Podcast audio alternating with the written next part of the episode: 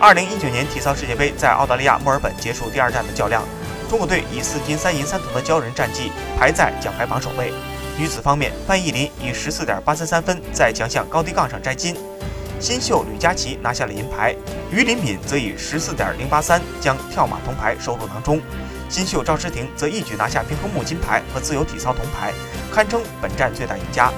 在平衡木的项目上，赵诗婷赢得非常险，预赛掉下器械的毽子，直体后空翻没有出现纰漏，挺身前空翻分腿跳倒叉这个混合串中规中矩。